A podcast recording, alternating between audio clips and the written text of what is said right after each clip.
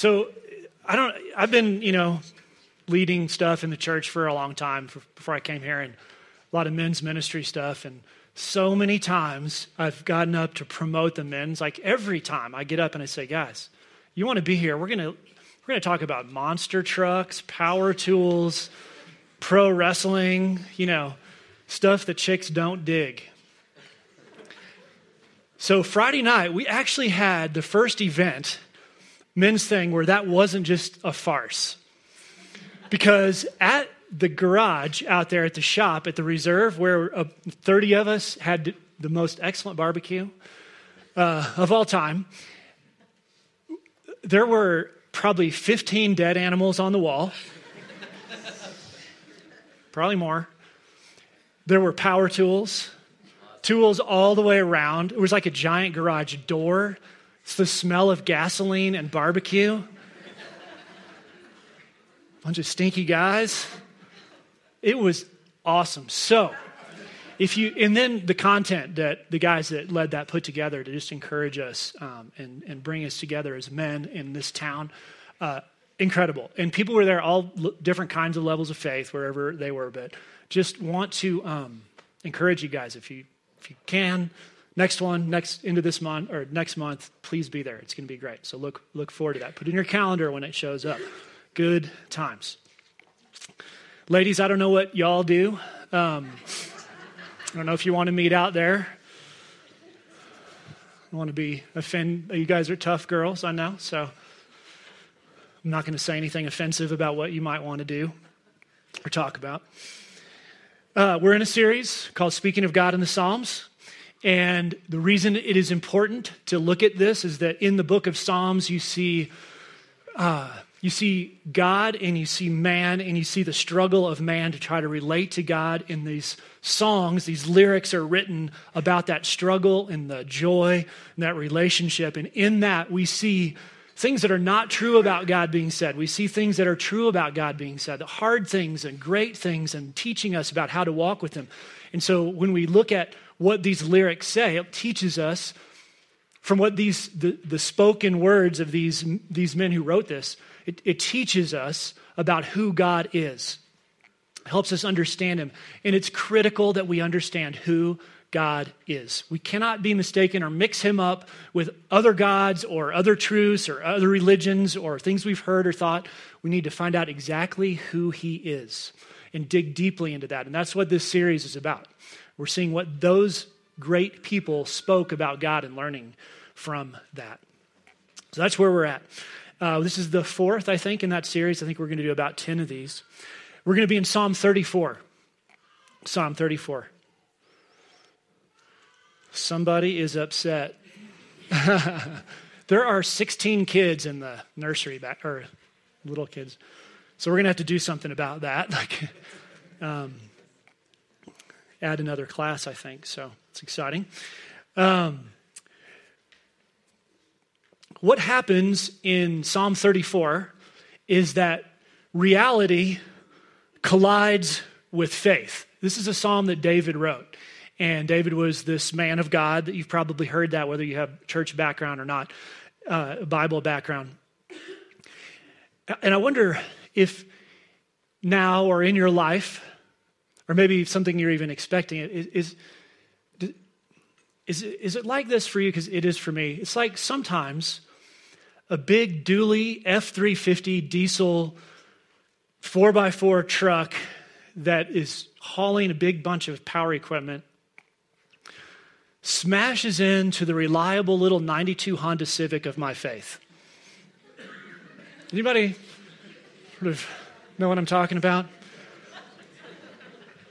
Or, you know, there's the kind of the other end of it where you're in your little Civic, it's two wheel or two wheel drive, which is really like one wheel drive, and you are sliding down the road, you've gotten out of control, something's happened, and you off in the faith ditch, and someone has to come pull you out, and your tail light's broken, and you know, we're our our faith is is a fragile thing.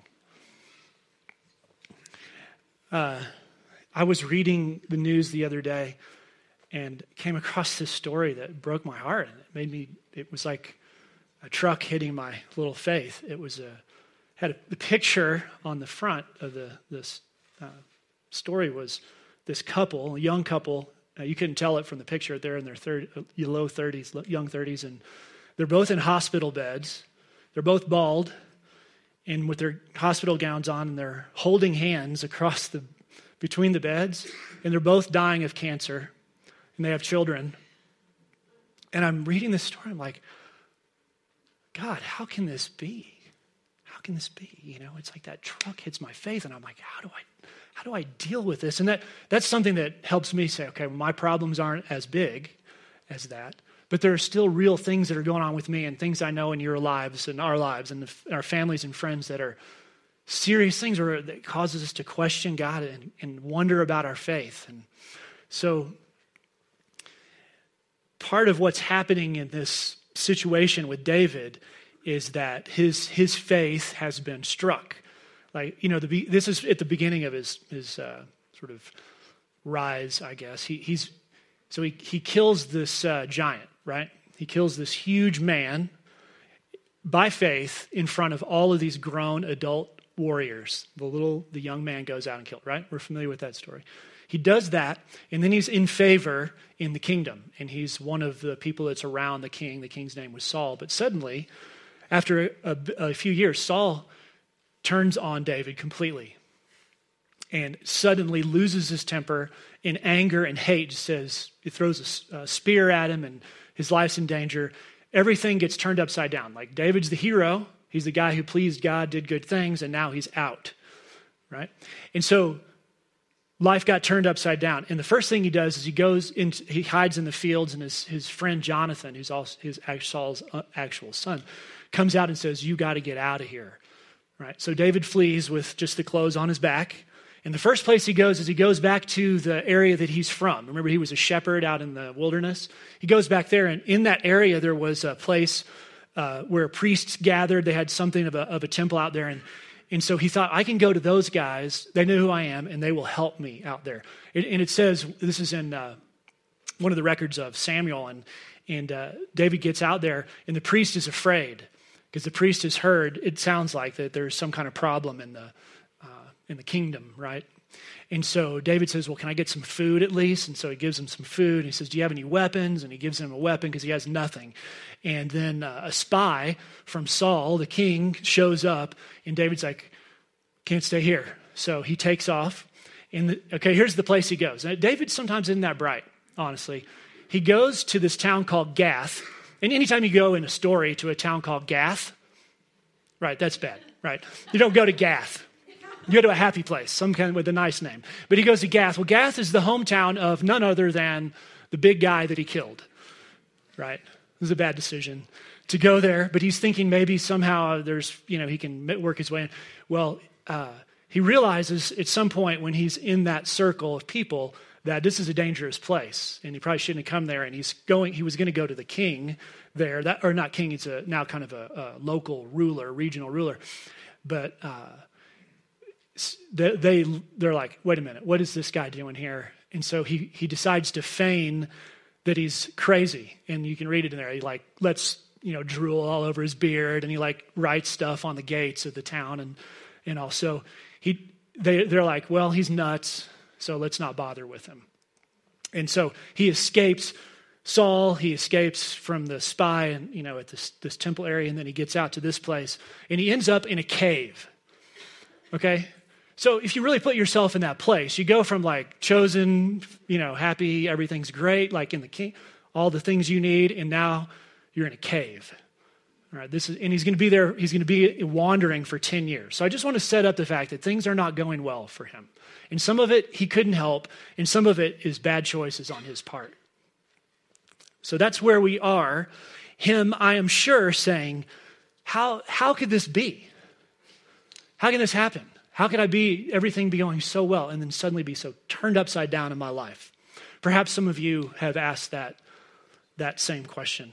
Let me, let me read with you. We're just going to look at some of the highlights of Psalm 34 uh, 1 through 3, 7 and 8, and 17 through 22. So here's what David says I will bless the Lord at all times. His praise shall continually be in my mouth. My soul makes its boast to the Lord, in the Lord. Let the humble hear and be glad. O magnify the Lord with me, and let us exalt his name together. The angel of the Lord encamps around those who fear him and delivers them. O taste and see that the Lord is good. Blessed is the man who takes refuge in him. When the righteous cry for help, the Lord hears and delivers them out of their troubles. The Lord is near to the brokenhearted and saves the crushed in spirit.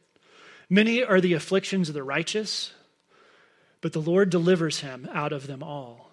He keeps all his bones, not one of them is broken. Affliction will slay the wicked, and those who hate the righteous will be condemned. The Lord redeems the life of his servants. None of those who take refuge in him will be condemned. So here's the main thing. This is what I want to ask you to ask yourself, and I'm asking myself as well. What do I do when reality crashes into my faith? What do I do when reality crashes into my faith? And if you were to ask yourself in your quiet time this week, when you're alone, you'd take some time, as we all should, to get alone with God somewhere at some time. Ask that question What do I do? What's my step? If I'm in it, if I know it's coming, if there's someone else that I can walk beside in that, how, what, is that, what does it look like? What do I do when reality crashes into my faith? And Psalm 34 is what David does. So we're going to learn from that. And let me say this if you were somebody who has not crossed that line of faith and you don't follow Jesus yet, you're thinking about it, then I, I, would think you are wanting to ask this question or to be honest with yourself. You have to deal with this. What am I going to do? Because I'm already struggling with faith. What am I going to do when it goes wrong? So, see what David did. See how he walked through this himself. Four points. Yes, I am going to do four points today. Um, Eric made fun of me when he spoke last week, and uh, that's okay. Uh, One is this uh, praise over protest. Praise over protest, a promise of hope, the reality of pain, and peace in finding refuge in God. So there's four P's there praise, promise, pain, and peace. So we're going to walk through those as we look at the passage.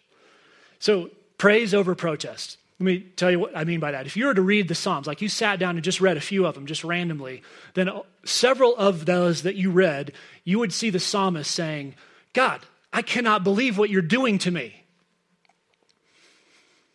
Now, I think it's pretty cool that in the Bible, it has people complaining to God and accusing him.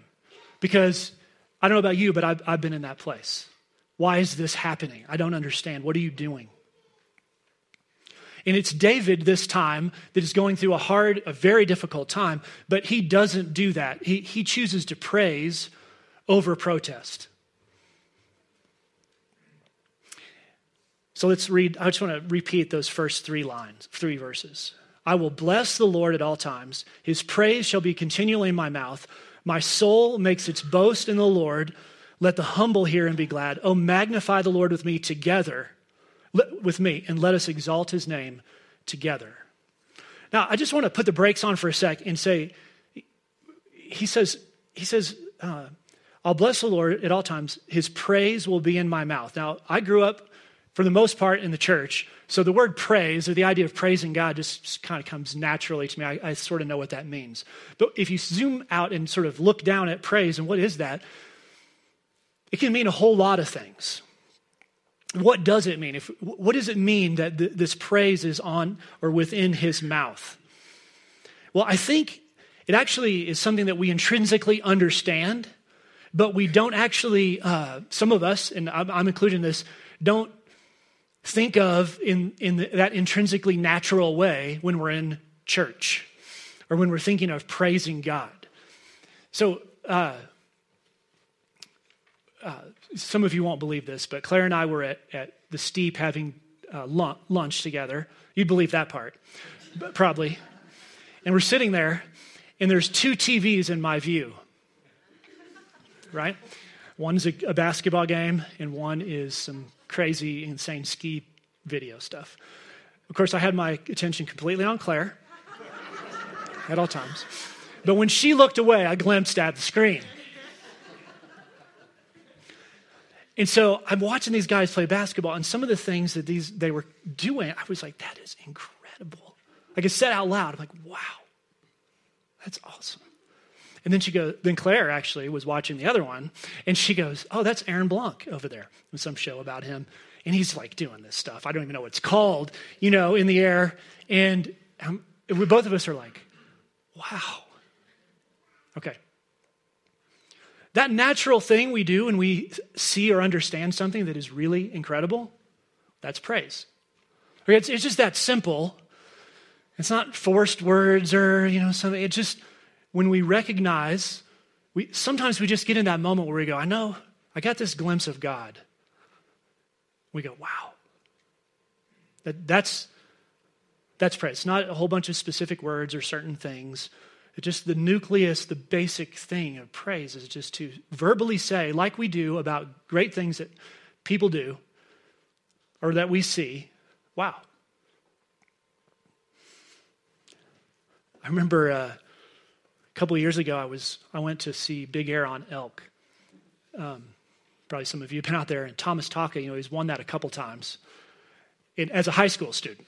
Okay, and I remember seeing him fly over that jump and just go, and the whole crowd with me was like, wow, you know, just blown away. You know, there's that thing that we see, and and you know, for me, when I see beautiful art, I hear an incredible song. I see what God's created. I see uber athletes do incredible things. I see simple things done that are good and holy and right and, and bring justice to the world. That, to me, not only it, do I say, wow, but that points me to God.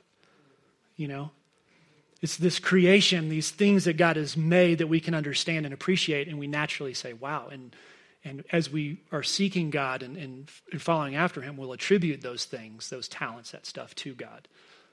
That, that's where that praise comes. But uh, praising God takes faith because I can see somebody do something, but I don't actually see the hand of God doing something crazy. You know, I, so there is faith in this statement to say, I'm going to praise. And when we praise God, there is faith in that. And, and David is acknowledging that, and he says, What I'm going to do is I'm going to say it out loud. That's what it means. I'm going to have his praise in my mouth. It means I'm going to say it out loud. And then he says, uh, at the end, he says, and let us exalt his name together. Now, whether you're a singer or not, whether you sang any of the words, or, but what was happening here this morning is together we were doing this very thing. Talking about who he is and what's great about him together. And I appreciate our, the leadership of our team that does lead us in that. So, praise above protest is what David does first. I think it's an unusual thing that he chose to praise God instead of protest in the midst of this terrible series of events. Okay, promise. A promise of security.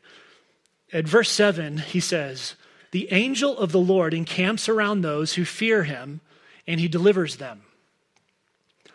When David does this, he's, he's using a war image that we don't have uh, real access to in our minds. We don't have a lot of war going on around us where we're exposed to dangers all around.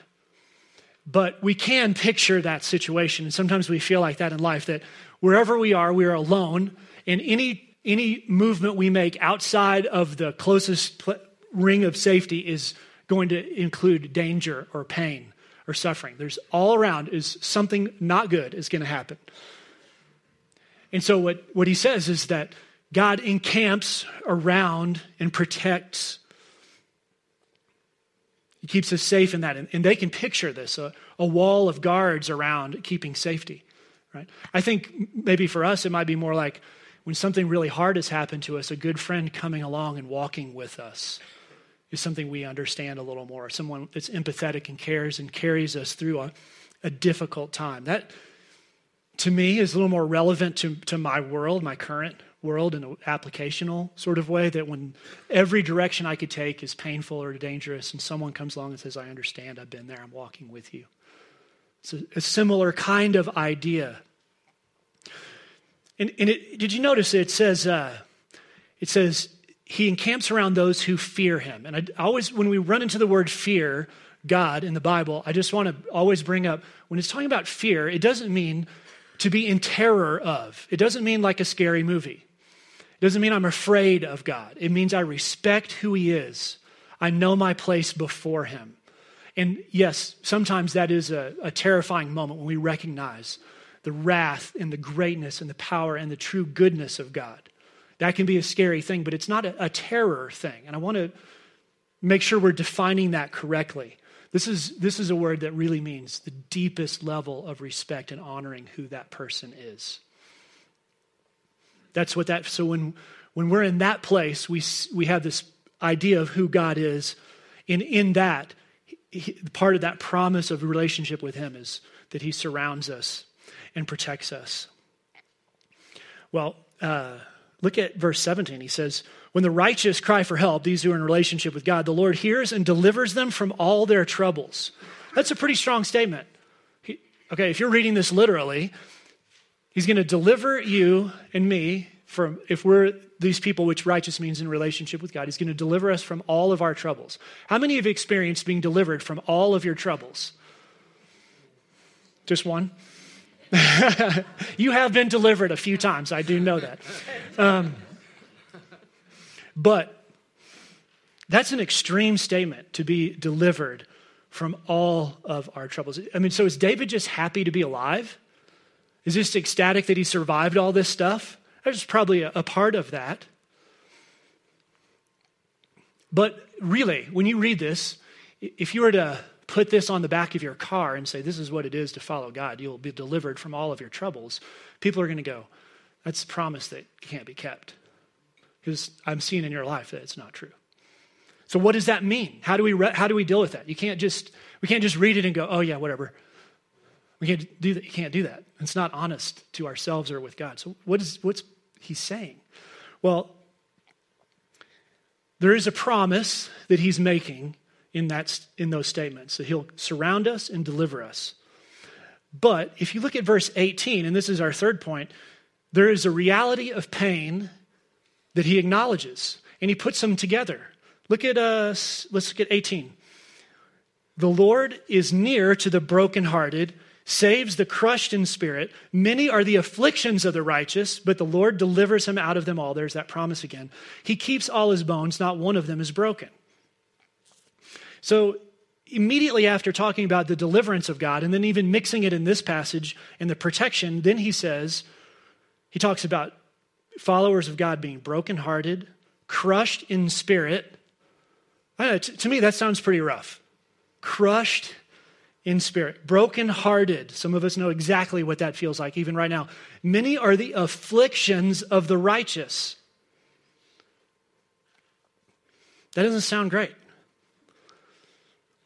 And then he makes the promise there'll be a deliver, you'll be delivered, like lifted out of this, and have no broken bones.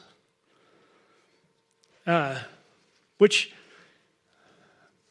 which seems kind of a pretty extreme thing to say because I think probably everybody in here has had a broken bone. So, what does that mean? See, David seems to see absolutely no conflict between being in a place of real and unresolved suffering and at the same time knowing peace and deliverance. Okay, you with me on that? It, it, it may not be what, the reality that we experience, but he seems to have no problem with the idea of being in a, a place of suffering and a misunderstanding and struggling with faith, and on the other side, being perfectly safe and being delivered.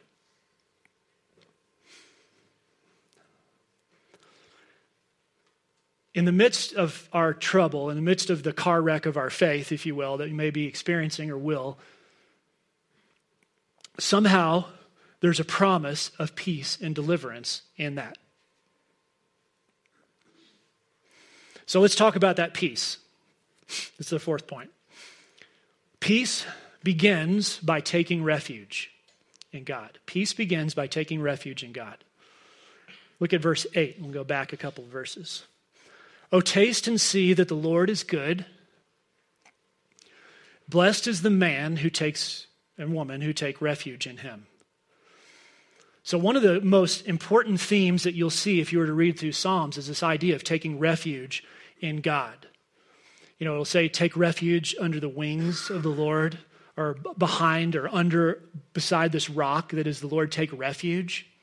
And that's another thing for me, like praise. I kind of get it. I've been a Christian for a long time. I, I can see, okay, I, I kind of I understand that that is a spiritual thing that's happening. There's, um, but I, I, think it's important for us to wrestle with what that means. And when you're thinking about what is it that I will do, what, what do I do when that when reality crashes into my faith, what does it mean for me to take refuge in God? Yeah, we have to ask ourselves that. We have to ask the Word, and we have to ask Him. What does it mean to take refuge in you? It's, it's not necessarily a physical place. There is a spiritual place of refuge with God. If he is real and all the things that we hear about him through the Bible are true, then there is this sense of refuge in which he covers us, which we have a spiritual protection within him. And as you grow in your faith, that will become more and more and more and more real as you mature, as you develop. So we understand the idea of refuge, I think, pretty well. There's not really ever a picnic that I think my family has gone on here in the summer that hasn't ended with, or right in the middle of the, of the hike or the picnic, a, a fierce sleet and rainstorm, uh, you know, coming down on us. I, probably some of you experienced that. And so we, we're always thinking from the beginning, let's, we plan to take refuge. We bring like a tarp, we bring rain gear and all that stuff because we know it's going to fall on us. So we, we know, we look all the time when the weather's coming in, we're looking for a tree that we can take refuge under. You've probably all done that you're hiding under the, the everything's falling on, it's just getting a little bit of a drip on you. We know what it means to take refuge. Makes sense to us. Or how about this? I, I wonder uh, if you can remember, and I do remember this actually for some reason very well. When I was a child, and I would get scared in my room of something. Eventually, I'd get scared enough to get out of my bed and go down the hall and into my parents' room and wake them up and say, I'm really scared. And they'd say, Okay, well, you can stay here with us. And things were better. There's something magical about that with your parents. There are people that are caring for you when you when you're scared, when things are hard and they're real and terrifying in your mind and your heart. For me, I could go to my parents and they would say, "Stay here with us," and that would leave. There was refuge that I took with my parents, and it changed every the way I saw everything. So, the first step, I think, and, and, you might find a different first step in this passage, but I, is to, to say, okay, I feel these hard things colliding. Um, I'm trying to understand how to work with this. I'm going to take refuge in God. I'm going to seek out that refuge place, that safe place. And see, I think it's from there that we uh, start to see uh, the bigger picture. When we're in the place of refuge in Him, we start to see the bigger picture of what God is doing you know, when we're under the tree and hiding out and we can see, you know, way out beyond around, we eventually the sun starts to peek through. We start to see that there is something bigger than what I'm experiencing in that one little place. It's from refuge that we start, and I think David has found refuge. He's finally found a safe place physically, but he's also found a safe place in the Lord, and so then he turns to praise. And he lets the, what he knows about God come out of his mouth. And then he gets people together with him and says, let's, because he's talking with people, he says, let's, let's talk about God together.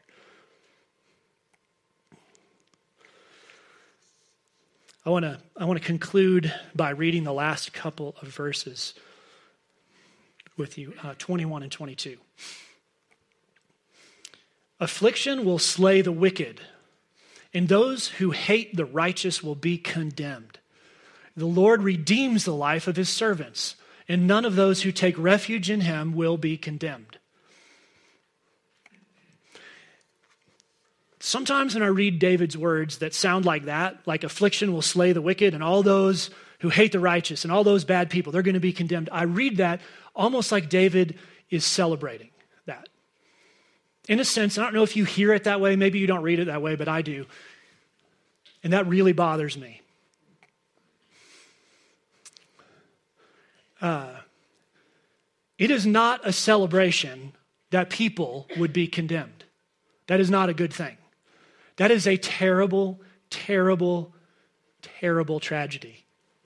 It is the worst possible thing. It's the natural state of all people unless they've been redeemed. Okay? So when we read those things like that, it can never be permission granted to perfect Christians to look down on anybody else. Please, we cannot, cannot ever be that way. This is um, those bones broken because sin is in the world. That's a tragedy. But because God loved all so much, he sent Jesus, which David doesn't even know he's talking about in, in verse 22. The Lord redeems the life of his servants. Those servants were once the, the wicked, okay? And they can't forget that. We can't forget that. If you're a believer, we cannot forget that that's where we start. Okay, we're, that's who we are. And we're, we're always tied to that. But he valued both so much that he sent Jesus to redeem. So that's the value he places on the, the people that are wicked. Do, do you see what I'm saying and how important this is? We, we can't get to that point where we say, oh, yeah, that's those people, those other people. We can never go there. Let me ask the uh, guys, gals in the band, we're going to do one song as we, we close this. We're actually going to sing uh, Psalm 34. Um, and as they're singing and, and leading us, and you're learning the words to this song, I just want to encourage you be thinking, uh, what do I do when reality crashes into my faith?